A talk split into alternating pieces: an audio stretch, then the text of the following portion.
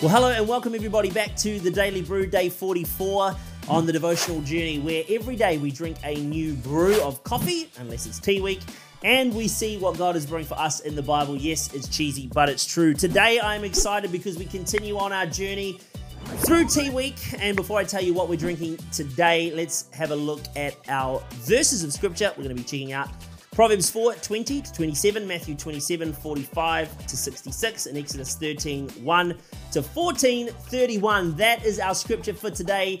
It's in the description on every platform as always. Let's talk teas today, and in the middle of tea week, well, I suppose we're really only at the beginning, we're going to have some jasmine green people from Chanui. This is the Chanui jasmine green. This is what it says on the back. Let's have a quick look at this. Scented with sweet jasmine flowers, this beautiful green tea Tastes of summer. Nice. Blended from delicate leaves of the Sri Lankan hills, the honey colored brew is gentle and non astringent. Good. Good. Well, I like a non astringent tea. Whatever astringent is, it's not this. Uh, so let's give this a try today. I have not tried this before. This is my first time trying this. Let's give it a go. I'm not normally a green tea fan. Yeah. Oh, it smells lovely. I'll give it. I'll give it that much. If the taste doesn't taste good, it smells good. Let's give it a quick. Let's give it a quick slurp. Um, it tastes like someone squirted perfume in my mouth. That's what it tastes like. And then aftertones of dirt and ground, which is the green tea. So I think really it's captured everything that you want you, the jasmine, the perfume, and then also the green tea. I don't understand why green tea is, is, is a popular drink. I understand the health benefits, detox, cleansing, all that gear, but it really just doesn't float my goat. I tell you that much. It's it's really not it's not good. I know this is going to upset some people, but hey, it's fine. I'll pray a blessing on you. Jasmine green, not no, I'm not a big fan of it. Uh, but if you are, let me know in the comments how wrong I am. I'd love to love to hear that from you. Uh, I'm going to move on from the tea because I don't really have much to say about it other than it is the honey. The one thing it's got going for it, two things it's got. It smells good and it looks like honey. That's what it says on the box. Let's move on though and get away from teas. Let's get into the Bible. One thing that makes our relationship to God different to many other gods, small g, on the face of the earth is that He invites us to a relationship that involves cooperation with Him.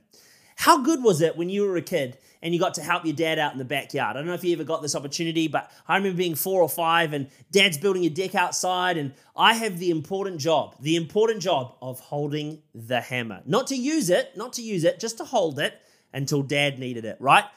If you were lucky, you got the even further improved job holding the nails. Now, the reason why this is more complex is because nails are more fiddly harder to hold.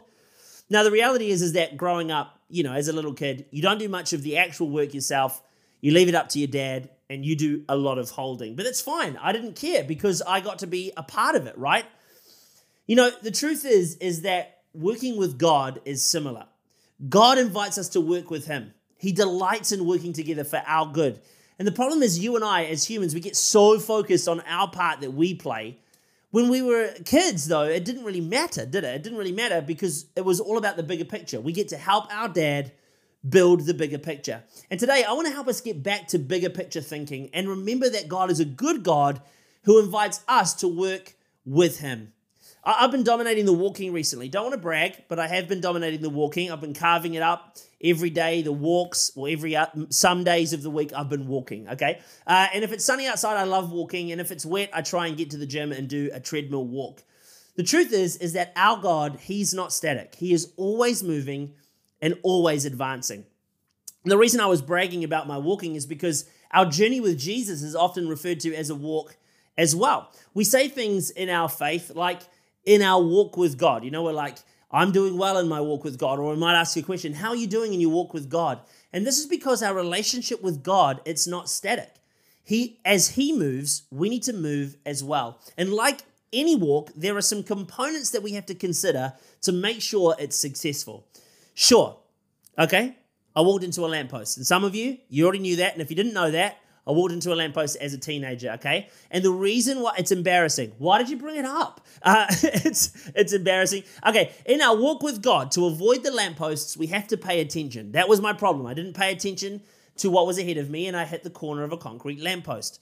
In our walk with God, we need to make sure that we pay attention, we walk with wisdom, and avoid the concrete lampposts. So, here are some thoughts on how we can walk with wisdom, okay? And then the first way is in our thoughts. Believe it or not, you can choose what you think about. Your brain is your own. The life we lead will flow from our heart. And what you think affects what you believe. What you believe affects what you do, and what you do affects your end destination. Here in Proverbs, we're told to guard our hearts above all else because this leads to life and health. So be careful what you allow to dwell in your heart and in your mind. The second thing is our words. Our words are so powerful. They're much more powerful than I think we actually give them credit. Proverbs talks about putting away perversity from our mouths and to keep corrupt talk from our lips.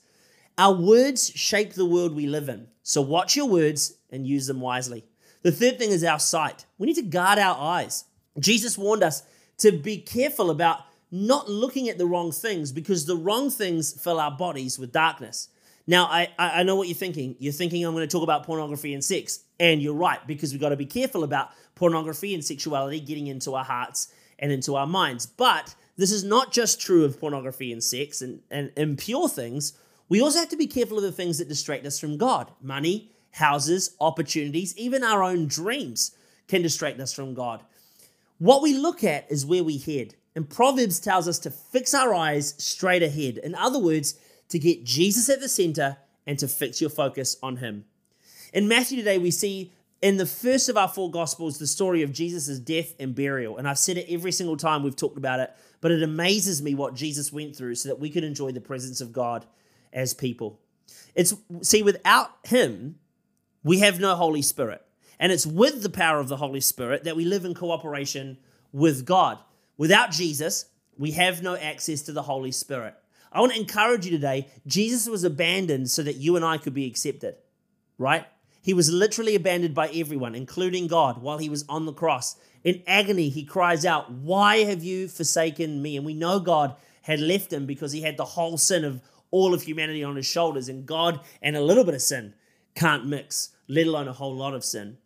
Jesus here, he's taken our suffering fully on himself.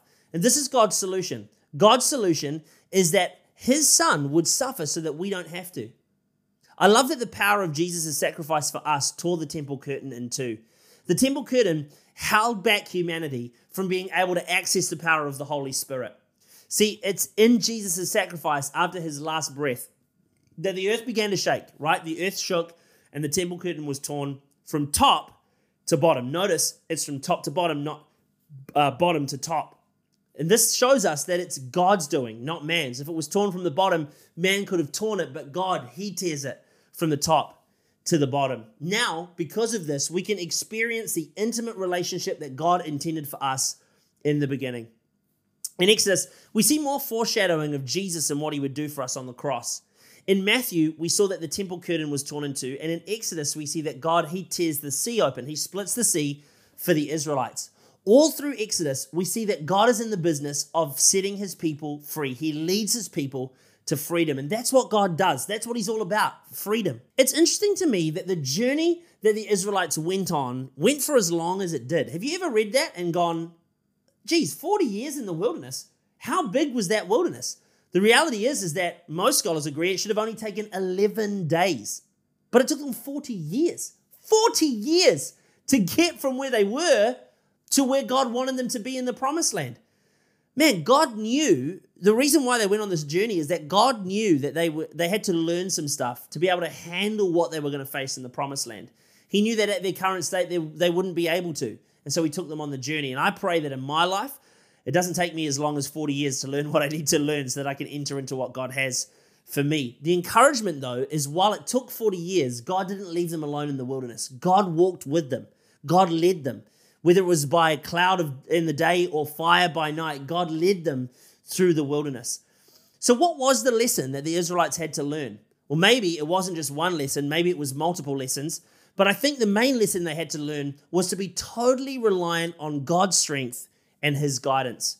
They didn't ever go all in. Notice that? They always second guessed. They always complained. They always weren't quite sure. In fact, there was moments where they longed for the days of oppression instead of rejoicing in the days of freedom. Man, it's crazy. They didn't go all in on God, even though God had gone all in on them. If we're going to be people who walk with God into what He has intended for us, let's make sure we can get to the point where we totally rely on God's strength and His guidance and not our own. Three. Verse of the day. Yes, super sneaky extra bonus verse. At the end that we have a look at, Proverbs 4 27 is what we're reading today. Do not turn to the right or to the left, keep your foot from evil. See, just like when you go on a walk, you don't walk spastically from the left to the right to the left to the right. You walk in a straight line, or you try to anyway, right? The reason why is because if you go left, right, left, right, left, right, you might cause damage to yourself or others, and maybe even hit a lamppost, okay? So just be careful when you're out there. Walk straight. Be encouraged. Don't turn to the left or to your right. Keep your foot from evil. Keep in step with the Lord. Follow his guidance and avoid the lampposts. Yes, I'm still hurt about the lamppost. It hurts to talk about it, okay? That is it for today, the Daily Brew, done and dusted, day 44. Thank you so much for joining me on another day. We're so close to 50, by the way. I'm praying God is speaking to you as much as He is to me as we pull these scriptures apart and we see what God is speaking to us about. Hey, tomorrow we continue on our journey. Day 45 tomorrow with a brand new tea and some more scripture. If you haven't done so already on our audio podcast platforms, please make sure you follow and rate the podcast. And if you're on YouTube, subscribe to the channel and click the bell so you never miss a devotional. Until tomorrow, though, have a great rest of the day if it's the start of the day for you. Unless it's sleep time, good night, and we'll see you tomorrow back here for another day of the Daily Brew. See you soon.